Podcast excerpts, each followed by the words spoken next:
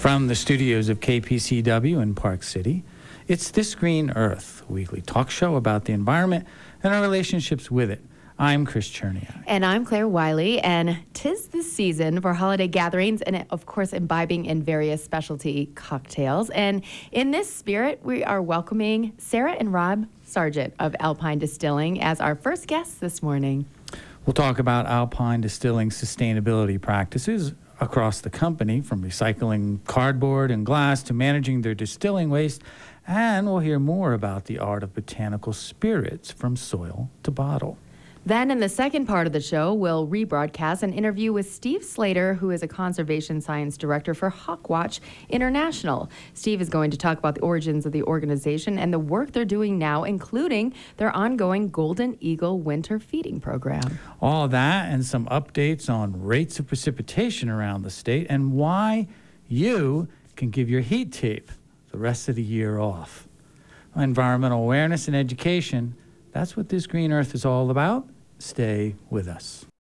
And welcome back to This Green Earth. I'm Claire Wiley. And I'm Chris Cherniak.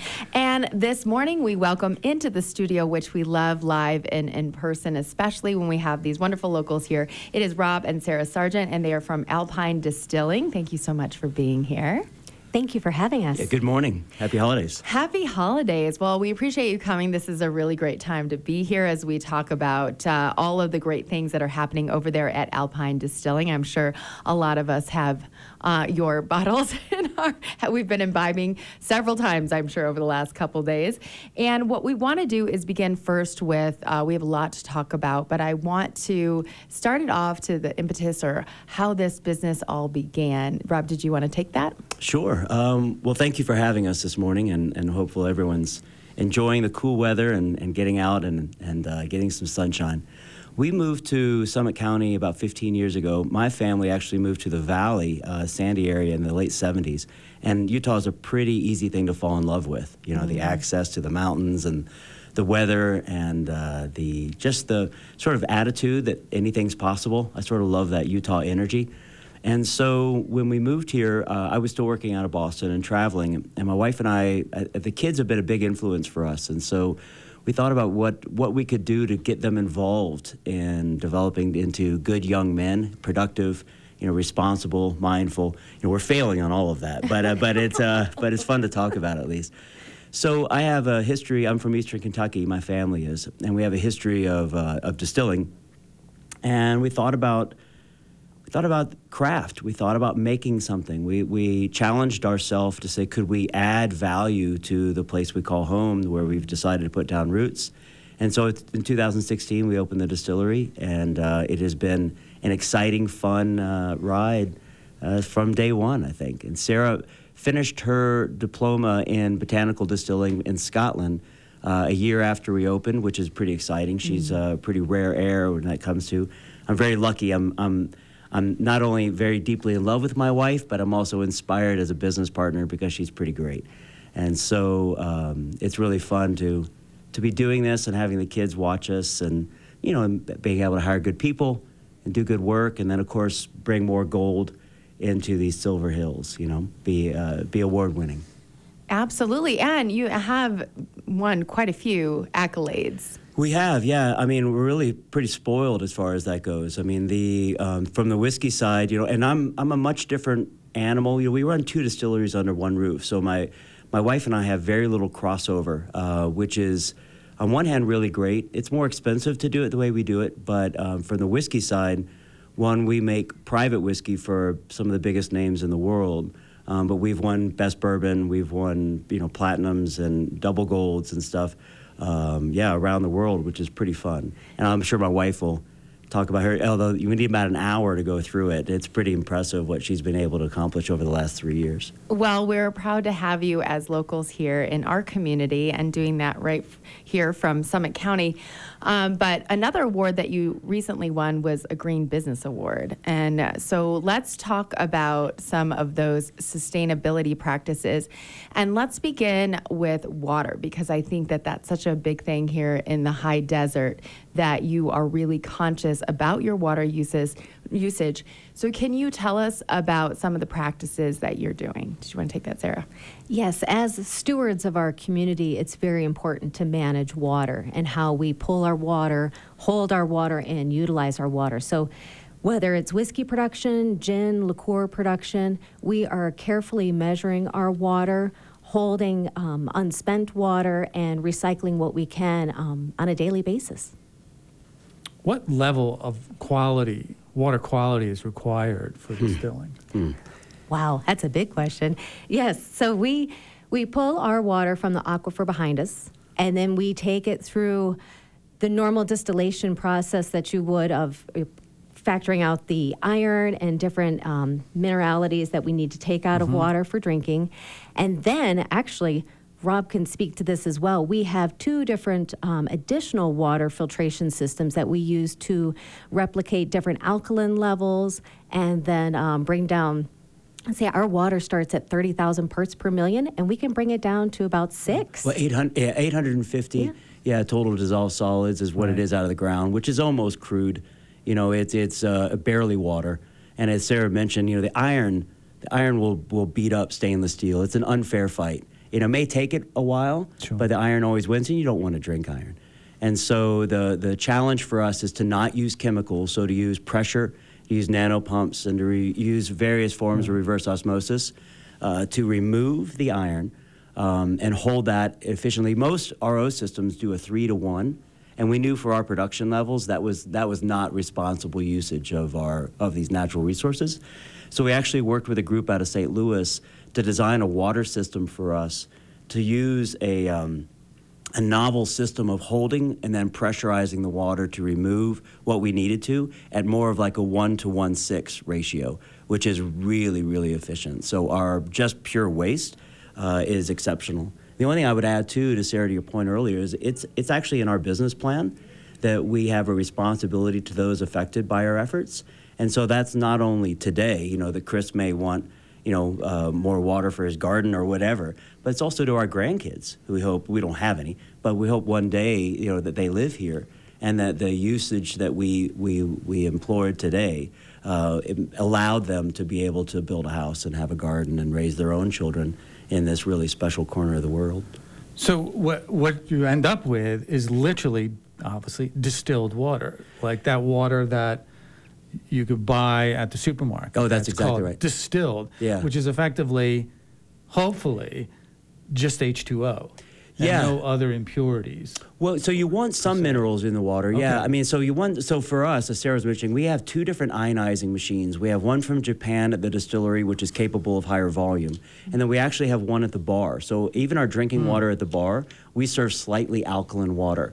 Um, you know, the science is is so-so on this, but there is a there is a there are some studies that show that blood-brain barrier is easier passed with a little bit more alkaline water. Um, it's also quite delicious, which is nice, and and it's a different level. So at the bar we're eight two, you know, maybe eight five. Uh, where at the distillery for our triple oak whiskey, our most premium, you know, I'll move the alkaline level up to about ten. Now understand too, but in a barrel, I'm using less than a gallon of water, so it's not a lot of use to cut the finished product as it is for the drinking water. But you need the sodium to do that. So essentially, what we're doing is we're turning those positive hydrogen ions that are floating into negative ions, and so uh, the hydroxyl effect of the water is. I, people are falling asleep, aren't they, on the radio? I can I can hear people driving into uh, snowbanks Well, right now. Sorry about that. I- I know. I get I get really excited about this. It's I, I, know, but I think the takeaway here is that there's a lot of chemistry involved. Oh, in this, absolutely. and a lot of under, need to understand uh, the, the chemical processes. And actually, this isn't cheap. You know, No, not at all. There, and so there is a premium uh, associated, uh, economic premium associated with producing Yes. high-end uh, whiskey. Yeah, Chris, This it's is- it's this, okay. where this is six figure. So two things on that. It- This is absolutely a, a six figure plus investment by us, um, which you know we. I mean, look, it's a struggle. I mean, we're a very small business, and so you know we have to get profitability. Otherwise, it's an extremely expensive hobby. Right. But, but you cannot put profit above uh, the the responsibility to the environment. You just cannot. That is a wrong thing to do. The second thing I would say is we have two teenage boys. When I became a pilot, it was the first time I, I applied mathematics to my life. Mm-hmm. And I was like, oh, wait, if I don't calculate fuel right, I'm going to fly into the ocean. And this has been really fun, Chris, to bring the kids from that perspective of okay, what is it that we're doing? What is in a glass of water? What's available? What are chemicals? What are you know? How do these things act? And not go into stoichiometry at the dinner table because you know, because again, I can put anyone to sleep, right? I apologize about that, but the um, but it's really exciting, and I do think we have an opportunity in Utah with snow. I mean, look outside. I mean, our snow is different.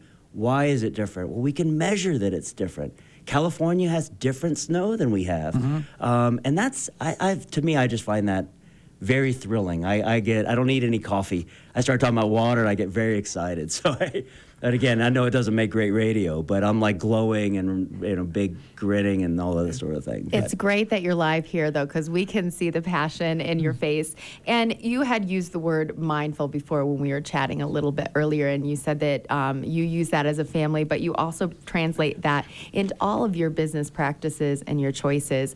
So, across the board with water, what are some of the other sustainability practices that you uh, do as a business to help stay environmentally mindful? Yes, so at both locations, uh, at the distillery, all of our spent grains are collected and, and sent down to the valley for fuel. We have combined all of our manufacturing processes and ask our, our providers, where it be from cardboard or labels, that they too are following green sustainable practices. Yes, we regulate our temperature at the distillery, lots of things like that. And then over to the lounge side, we compost our food, we have instant hot water, uh, we use practices even down to our straws, whether we don't offer at all or we have ones that are easy to compost. So, um, just to explain a little more, you say you take your spent grains and you send them down to, I think it's Wasatch Resource Recovery down That in is the city, where they're put into. Uh, Rob, anaerobic digester, Yes, right? Okay. yes. Now, okay, stop. this has become fun. um, and and then that digesting process, that biological processes that go on inside that digester, convert that material into, among other things, methane, Methane, gas, and that's right. that's pulled off, and that can be used for uh, well, generating energy, right. producing energy, and even the waste from that can be used as a fertilizer. That's That's exactly right. correct. So there's a, there is a wonderful couple of end products there that are that otherwise, where would your spent grains go? To the landfill, if you didn't do that.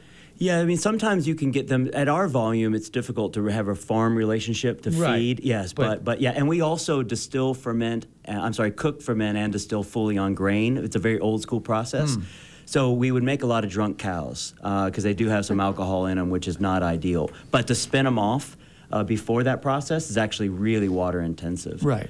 Um, which is, I also, you, you, you brought something up. When we distill, if we remember really quickly on chemistry again, uh, that ethanol is a family of chemicals. So ethyl alcohol might be purely what we want to drink, but you're also drinking other other alcohols in the family. And so when we make, when we distill, we're making cleaning material. We're making acetones and ethyl acetates and furfurols and, and acetaldehydes and things like that. And so when you come to the distillery, we clean with what we make, which is a really fun, it's a really great way to be inspected. Our, our distillery is fully o, uh, o, kosher certified.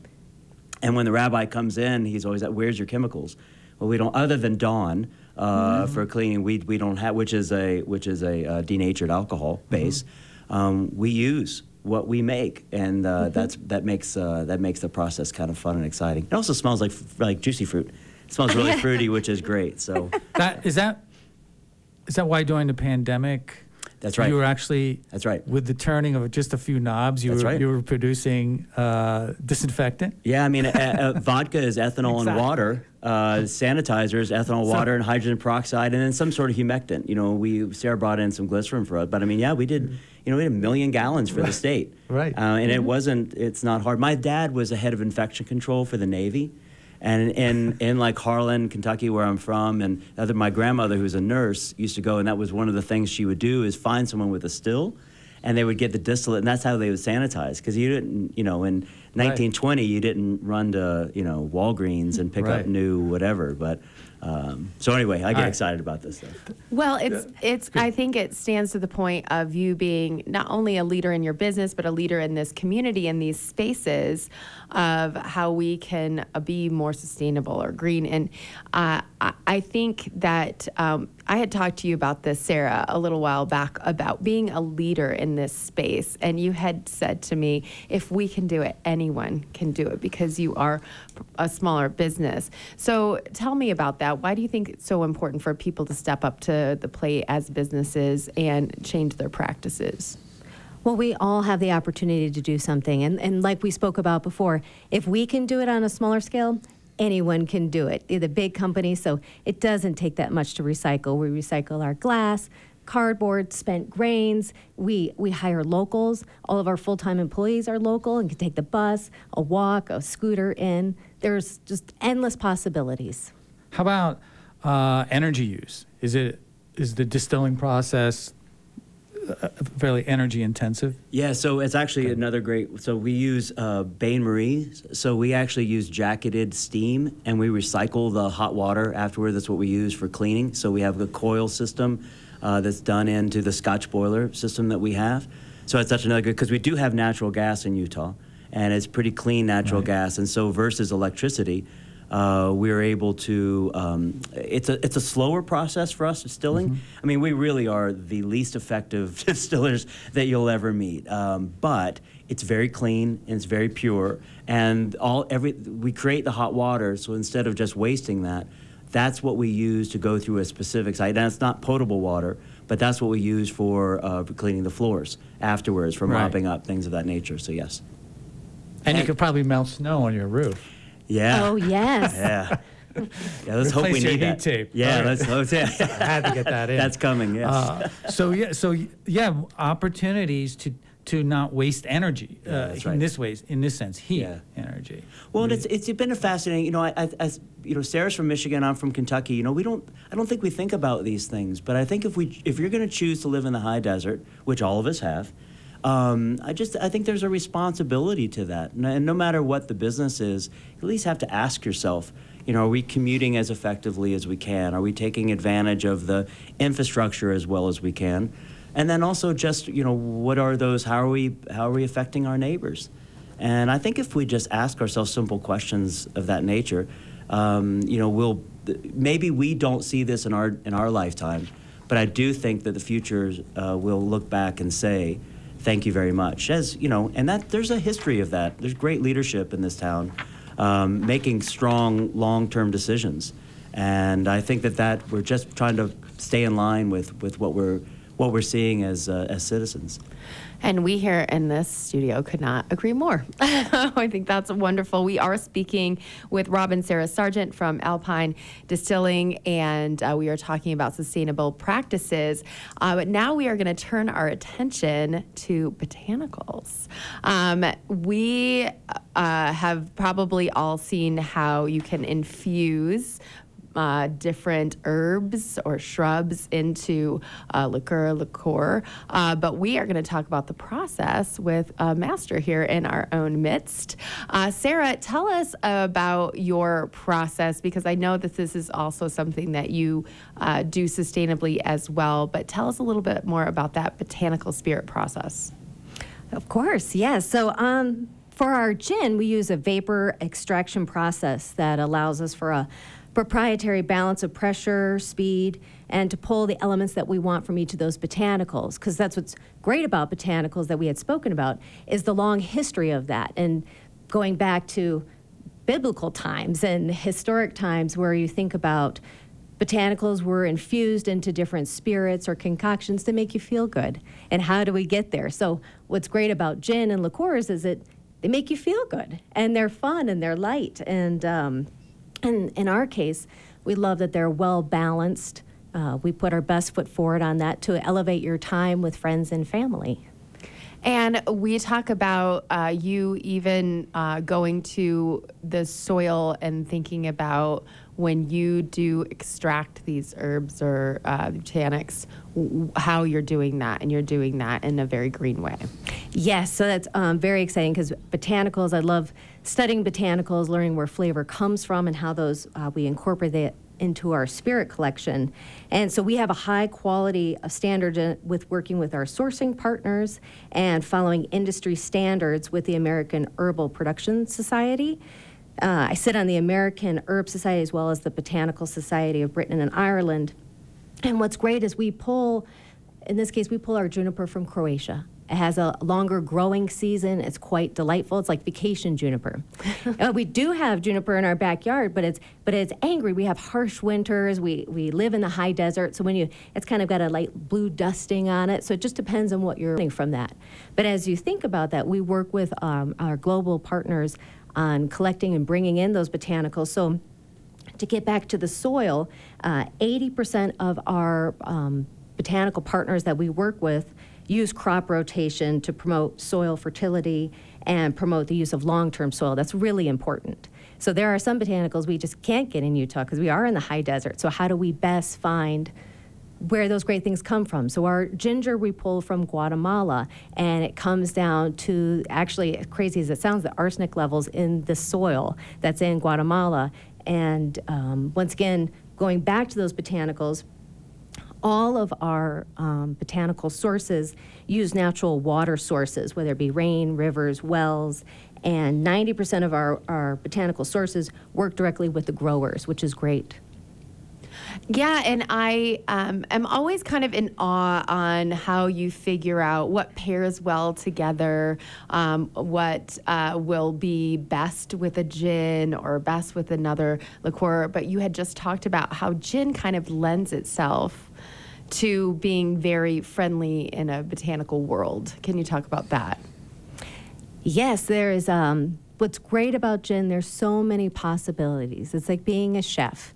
You just can you compare and you can find out why why do certain things work. Why is Angelica better from France than other places? Why uh, coriander that we can even grow here in Park City in limited um, amounts. Why is coriander from Egypt so beneficial? And what does what do weather patterns have to, to play into all that and what farmers can best produce those different botanicals and items?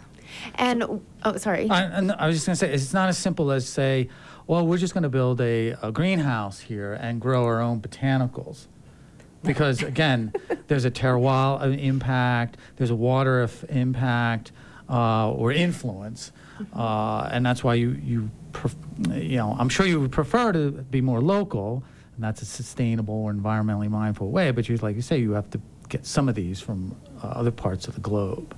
That's right. And when you and when you think about the bigger picture, you can partner and source and work with other farmers and, and growers that are working together to help continue those farms. So, like we talk about Guatemala, there are a whole uh, there's a whole network of farming in through uh, Central America, and they all work together. Well, then how do we best utilize that? The, Rob's uh, mother was in international trade, and I worked with her oh, 20 years ago, and we were talking about how to bring botanicals and different things into the country from other other places in the world. And so there are these great opportunities to kind of shrink and be um, sustainable all in one fell swoop. And what when you're in there, I I have seen you when you used to have this space that looked like a lab, and you had a coat on. What is it that uh, you are so excited about making in your lab? What gets you jazzed? Um, what are the flavors, the profiles that you have found to be your favorites? So I, I, I still do have a small lab. I don't always wear the jacket unless it's really cold. A lot more overalls these days. I know we share that affinity. Um, we love overalls, as, as Claire is wearing some overalls today, for those of you who can't see into the studio. but um, at this point, so I have a series of smaller stills that I work on as I, I create different botanical blends for whether it be the St. Regis, the Auberge collection, the Rolls Royce. Uh, we just launched their gin in October, which was very exciting. Uh, to date, I've created over 2,000 different gins in an effort to find the best gin, which we um, are proud to say is our Alpine Elevated Gin. It won Gin of the Year in London and is the most decorated gin in the United States. Wow. That's impressive. I know. We only have another minute or so. Um, getting back to the environmental thing, uh, Earth Day is coming up. Well, comes up in, in April or so. Do you have a cocktail planned for Earth Day? Oh, that's a great. Is that great? Is that Oh good? my gosh. Well, Chris. You have you now have four Now months to they work will- on that. yeah. Oh no, we are so good because Chris, every day is Earth Day. Oh, okay. Oh my All right. goodness. Uh, then you should have a cocktail uh, ready uh, for every oh, we day. do. It's Ear- called the envir- Park City Negroni. It's quite delightful. I think you're, uh, just a glass of water is is, is uh, has its own environmental uh, mindfulness. So, but yeah, that, Well, we do. that. That's a great question. So our lounge, located at 364 Main Street, open Tuesday through Sunday. By the way, um, you can you can try all of our spirits. It's the extension of our living room where we do tastings, uh, local events, live music, all that fun stuff, and we have retail bottle sales even on Sundays. But our Earth Day green drink, I'm so glad you asked, Chris, is our AV Spritz. Okay. And if you haven't tried it yet, our Angevert is an herbal liqueur, 33 botanicals. It is quite delightful, and it's green, all natural. Yeah, the color is even green. I just had it the other day. I made a cocktail out of it. It's absolutely wonderful. But I think that uh, for our, our show and for us, I think that um, knowing that there are businesses out there, especially locally, that are being very mindful, that are being uh, very environmentally friendly, if you will, and that you are being a leader in this space. And I think that if anyone out there that is listening to this, it's a challenge, uh, and you rose up to it. So hopefully, we can put that challenge out to other businesses in our community and uh, have them be a little bit more mindful about what they do. Rob and Sara Sargent of Alpine Distilling. Thank you so much for joining us this morning. Real quick, the website. www.alpinedistilling.com. Perfect. Thank you very much. Thank you. Happy holidays. All right, let's take a, a quick break. When we come back, we'll uh, turn our attention to Hawks, Raptors, Hawk Watch. It's This Green Earth. We'll be right back. Welcome back to This Green Earth, a weekly talk show about our relationships with and impacts upon the environment. I'm Chris Cherniak. And I'm Claire Wiley. In the second part of the show, we're going to uh, rebroadcast an interview that Claire and I had a couple months ago with Steve Slater. He's the Conservation Science Director for Hawkwatch International. We're going to be talking about hawks, raptors, uh, and in, in particular, uh, a winter feeding program for golden eagles. Which you've never, if you've never seen one, they are unbelievably Spectacular impressive birds. birds. Yes. So here's our interview with uh, Steve Slater from Hawkwatch International. Well, thanks for having me. I'm glad to be here. All right. Well, let's start. Get some general background. Tell us a little bit about Hawkwatch, their uh, origins and mission. Sure. Um, so Hawkwatch International began in 1986, so we've been around for nearly 40 years now. Um, and we're based here, have an office here in Salt Lake City, but um, do work around the globe. Um, we're an international organization with programs in um, Africa and South America, but uh, do a lot of our work here in um, our backyard in Utah and in the West. Um, and really, we started as a migration monitoring organization. So raptors in the fall have this interesting uh, behavior where they know, they migrate along ridge lines because of the updraft from the winds that encountered the westerly winds, and so uh, it provided an opportunity for for researchers to count and census raptors to get a sense of their populations. And so that's that's how we began, where our name comes from, hawk watching, um, observing raptors on migration, um, and from there we've continued to evolve over the decades with you know conservation research and education programs. We do a lot of community and, and school programs and, and outreach in addition to the various research programs and conservation efforts that we do. Yeah, I'm I'm from back east, and there's two locations I've visited. Uh, one in Pennsylvania. The, the exact name of it escapes me. It might Yeah, literally Mountain. be Hawk Mountain. Yeah, uh, the- uh, an important, I guess, migratory uh, way station or area, like you say, they hawks or raptors use on their way uh, migrating north or south. And then even down in uh, the Cape May area, you know, you might see hawks and other raptors migrating down with all the other birds uh, going through that area. Are there locations like that, similar to that, uh, out here in the West? Yeah, there's definitely a, a lot more sites out east just because of the population uh, density there and people looking for these sites. But um, Hawkwatch really was founded to fill that gap in the West. Um, there weren't sites like that when Hawkwatch was founded, and so our original founder um, found a site um, near. He was going to Utah State, and so went up into the Wellsville Mountains um, north of us. And, and found a site there where thousands of birds pass every year. Um, we have long running sites that we count um, south of Wendover in Nevada, where we see you know, 20,000 some birds in a season, and also capture birds and band them. Um, but we have sites now um, along the Pacific Northwest and down in Texas and uh, various places in the West where you can and see this this fall migration. Uh, I know the answer to this question is going to be depends, but uh, um, how do um, migratory patterns vary? Do do hawks fly great distances like you know some birds we know fly thousands of miles? Do, what is their migratory patterns like? Yeah, um, and exactly right. It does vary. Um, Swainson's hawks are one of the longer migrators, and, peregrine falcons. Um, they can go from you know anywhere in, in North America where they do their nesting to um, clear to down to the southern end of South America. So making fairly large migrations. A lot of our raptors don't go as far. We have these smaller raptors called you know sharp-shinned sharp-shinned hawks and Mhm. Cooper's hawks that may come from you know to the north of us in Canada or the northern U.S. and and they may just go to you know the southern U.S. or into um, central South northern South America for different species that we have. Um, vultures can go into northern South America. Um, for golden eagles, um, they you know we have a lot of for example, a lot of resident golden eagles that live here year round, but then in the winter we'll see an influx of birds from further north that will winter here in Utah, Wyoming, and other places. So it is really, really variable depending on the species and, and what they need in the winter. Um, if you're, you know, an insectivore, uh, you know, an owl or a small raptor that feeds on insects and small um, live prey, you might have to go to, you know, say Mexico, for example, where you're going to be able to find that in the winter versus an eagle that can feed on rabbits and other things uh, and make use of carrion in the wintertime. And I'm curious, um, in the research that you do, what does this inform for conservation? Why are these birds such a great lens for conservation?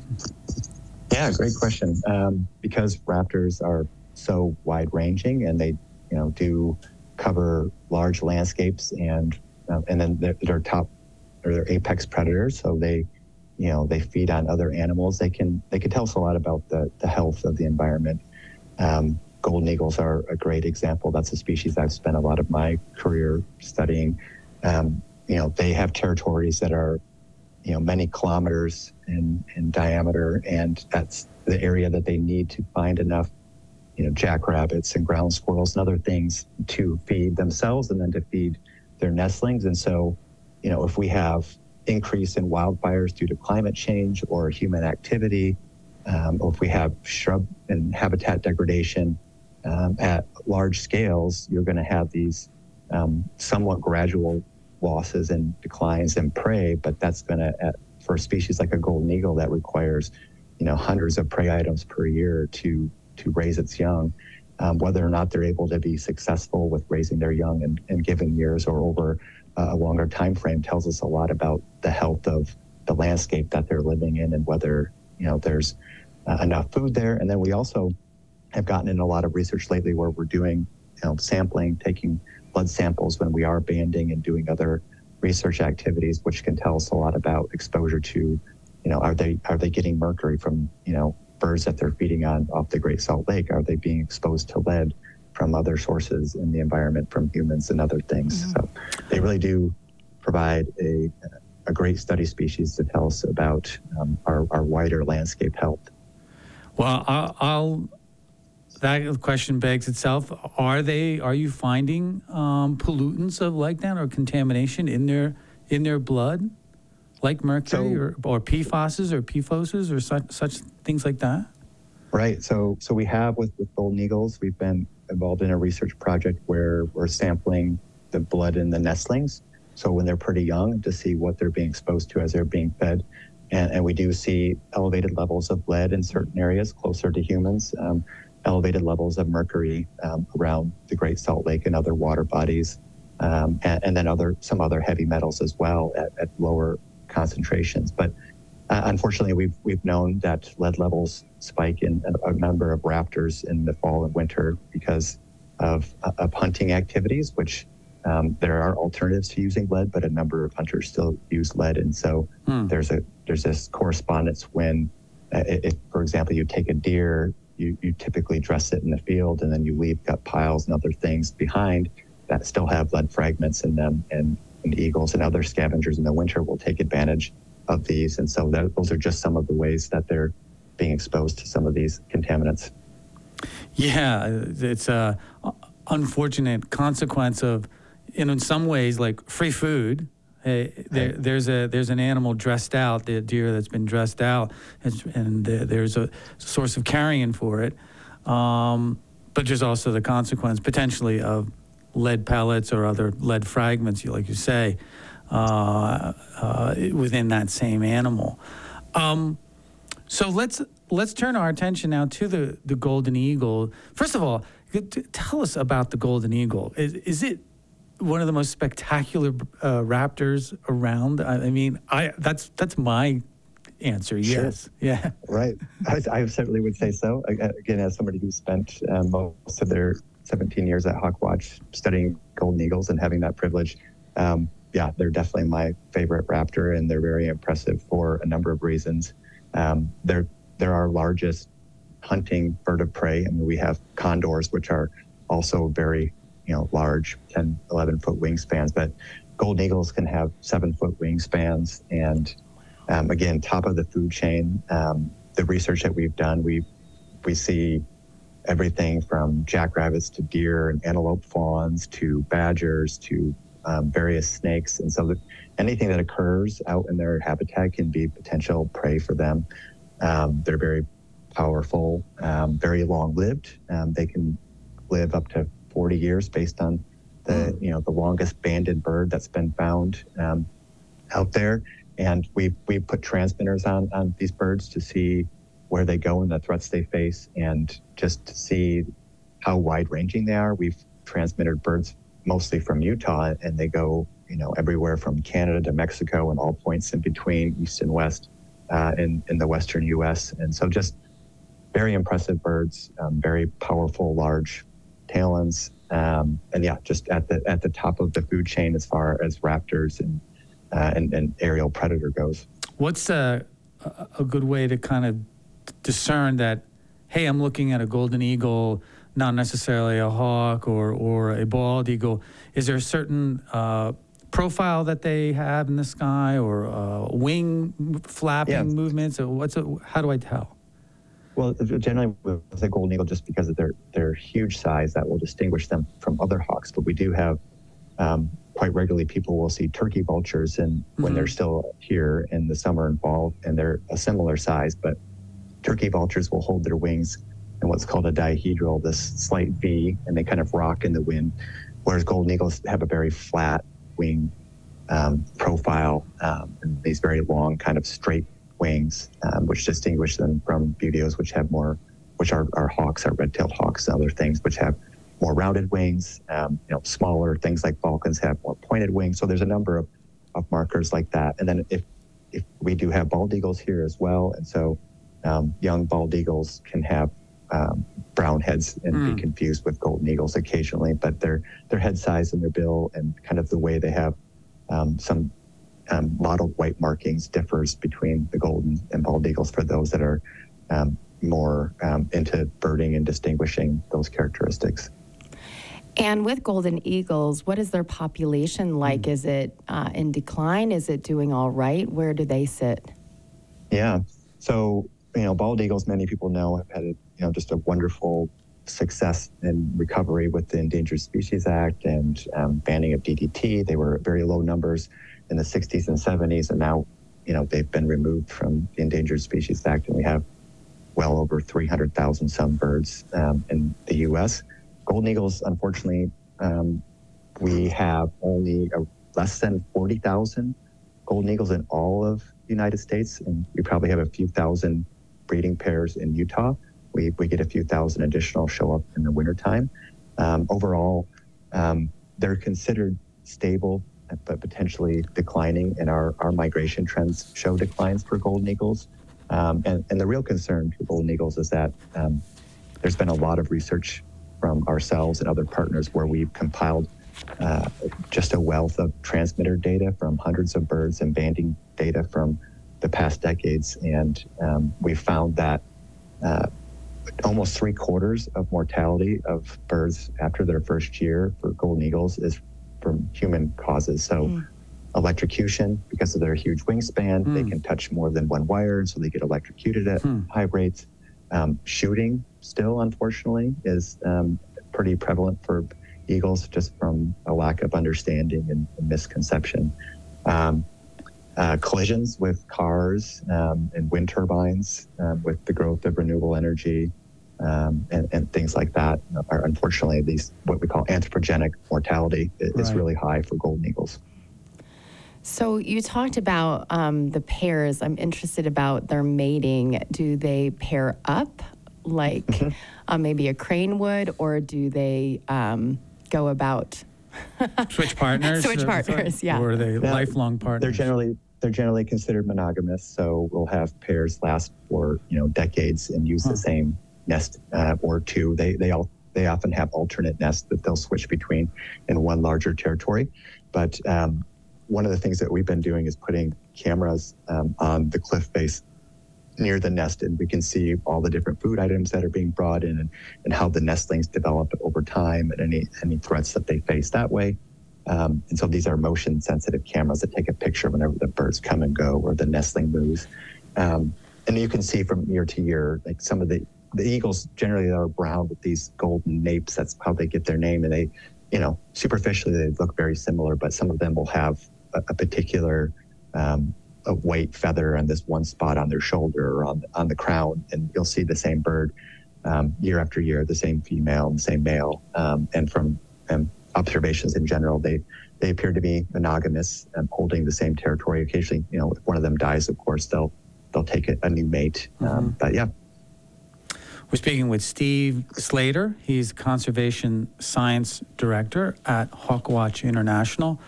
And we're talking about hawk watches, programs, et cetera, but uh, golden eagles in particular.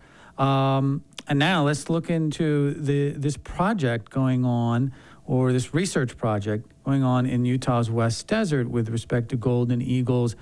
And interesting, the Department of Defense. Can you t- talk a little bit about the project? Yeah, so um, we've been researching golden eagles in the West Desert for uh, a few decades now, and our our research has kind of followed what we're learning. And so, you know, we were tracking the nesting birds and, and, and monitoring the nest territories out there um, for quite some time. And the military has some fairly large land holdings out there. The Utah Test and Training Range, where Hill Air Force flies to the west of the Great Salt Lake to do, you know, um, Air Force training. Uh, and then the Dugway Proving Ground to the south, um, where there's a lot of training and uh, ground exercise and drone training and other things. And and both of the, these large properties are situated right in the midst of a bunch of BLM land in the West Desert, um, and have you know a lot of uh, mountain and cliff and desert habitat that's perfect eagle habitat. So the military also has a, a mission to protect the environmental resources uh, while they go about their training exercises, and they have management plans for how to protect um, their resources. And so we've partnered with them over the past few decades now to help um, specifically understand the eagles on their property. There's quite a few territories on these properties nesting there, and uh, seemingly doing fairly well because the military only uses a small portion of the landscape that they, you know, basically control and keep other activities. You know, there's not um, OHV use, there's not recreational shooting, there's not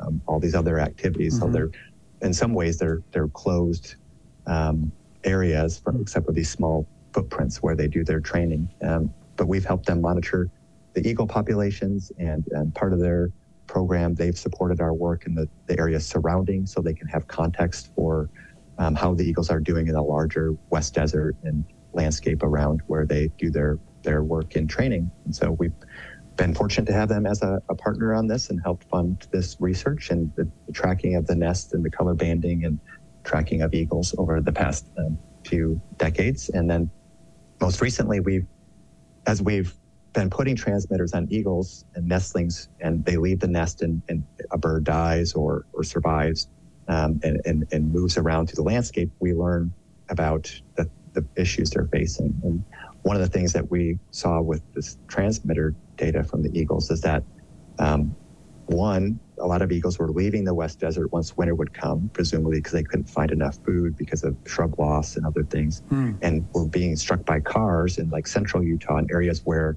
there's an abundance of dead deer um, along the roadway, just because these are wintering areas and they're being struck at higher rates, and so they were going to take advantage of that resource um, and being struck themselves when they would, you know, gorge on these dead animals and then not be able to fly away quick enough. Um, and so for us, that kind of connected the dots that um, the habitat in the West Desert might not be supporting eagles, even though a lot of our birds were sticking around in the winter in the West Desert and, and some of them starving. Um, we would recover them in the winter um, from starvation. And so this brought about connecting these two different ideas that there's a wealth of uh, roadkill that is um, not really being used for anything other than ending up in landfills or just rotting on the side of the road or attracting scavengers into dangerous zones along these busy roads. And so we've we've worked to move uh, roadkill and other carrion into the West Desert into areas that are known to be wintering areas for eagles from our, our birds, our transmitted birds, and and, and su- supplementing them with this um, source of food in the winter when you know their live prey is just not as available. They're you know either hibernating or just at lower abundance or under the snow. And so this is an attempt to get them through these lean months in areas where we've had a lot of habitat degradation. And one other piece of the story is that there's been this uh, disease called rabbit hemorrhagic disease um, uh, that's been introduced from Europe that's really decimated our jackrabbits, which are kind of the historic core prey item for eagles. And so this is um, somewhat of an emergency um, measure to help get them through these years while this disease is playing out in the rabbit population. And also um, while we're seeing um, low reproduction in the eagles from our monitoring efforts to try to help them survive at higher rates through the winter and also have um, more birds attempt nesting after um, being in good fitness after the winter ends. And you do have an event coming up that people actually can get involved with to see how this works. Can you tell us about that? Yeah, so we'll have a presentation by one of our scientists, uh, Cody Allen, on Thursday at noon. Um, uh, so you can sign up through our website at hawkwatch.org to join that event um, through um, uh, virtually, and uh, we'll give a, a longer overview of the history of the eagles in the area and what we've learned and, and why we're doing this work and, and how we're measuring our, our what we're putting on the landscape and the eagles use.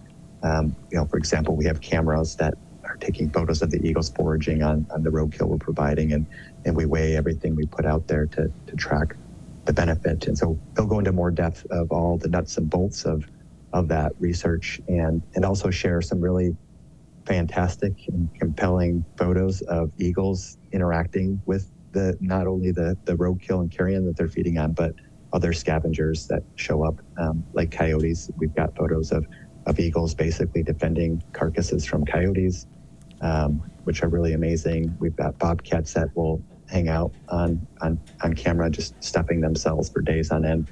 Um, so just yeah, there'll be some interesting photos from the work as well as just the, the future of the project and, and how people can help support it.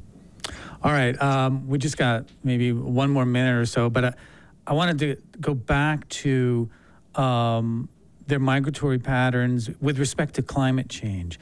In a warming world, are their migratory patterns changing? Or more of these golden eagles who used to say, oh, I'm going to fly south to this location in uh, southern Arizona or Mexico, are they saying, you know what, uh, it's not, too bad here. I think I'll just stay stick around the West Desert. Uh, is there any evidence of that? Well, we, we certainly expect there are going to be changes like that um, where what we call short stopping, where birds are necessarily not going as far south as they used to. And so um, we may actually see more overwintering birds in, in Utah and Wyoming and other um, kind of more mid latitude western states in the future. Birds that went, you know, further into southern Utah and, and New Mexico and other areas may end up staying a little bit further north because um, there isn't as much snow or it's warmer. Um, we've also seen that in general with our migration trends, just to tie back to kind of our original um, how HawkWatch started, where um, some of the counts for species are, are, are now the peaks peak numbers are getting a little bit later. Um, some birds appear to be staying a little bit further north, so that affects kind of counts at different sites. Um, but you know, all those things, uh, it, it's great. And on one hand, that the birds are able to adjust what they're doing because they are, you know, they're not bound to the ground like some other species that can't respond to climate change as easily.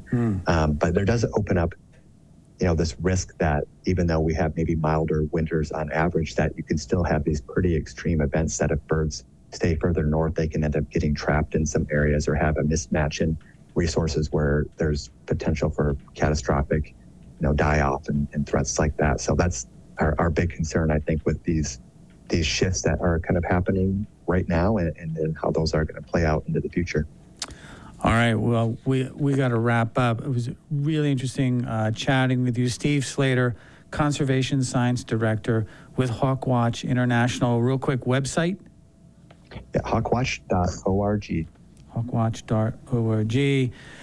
Steve, as always, thank you for uh, joining us this morning on This Green Earth. Thank you, Steve. thanks for having me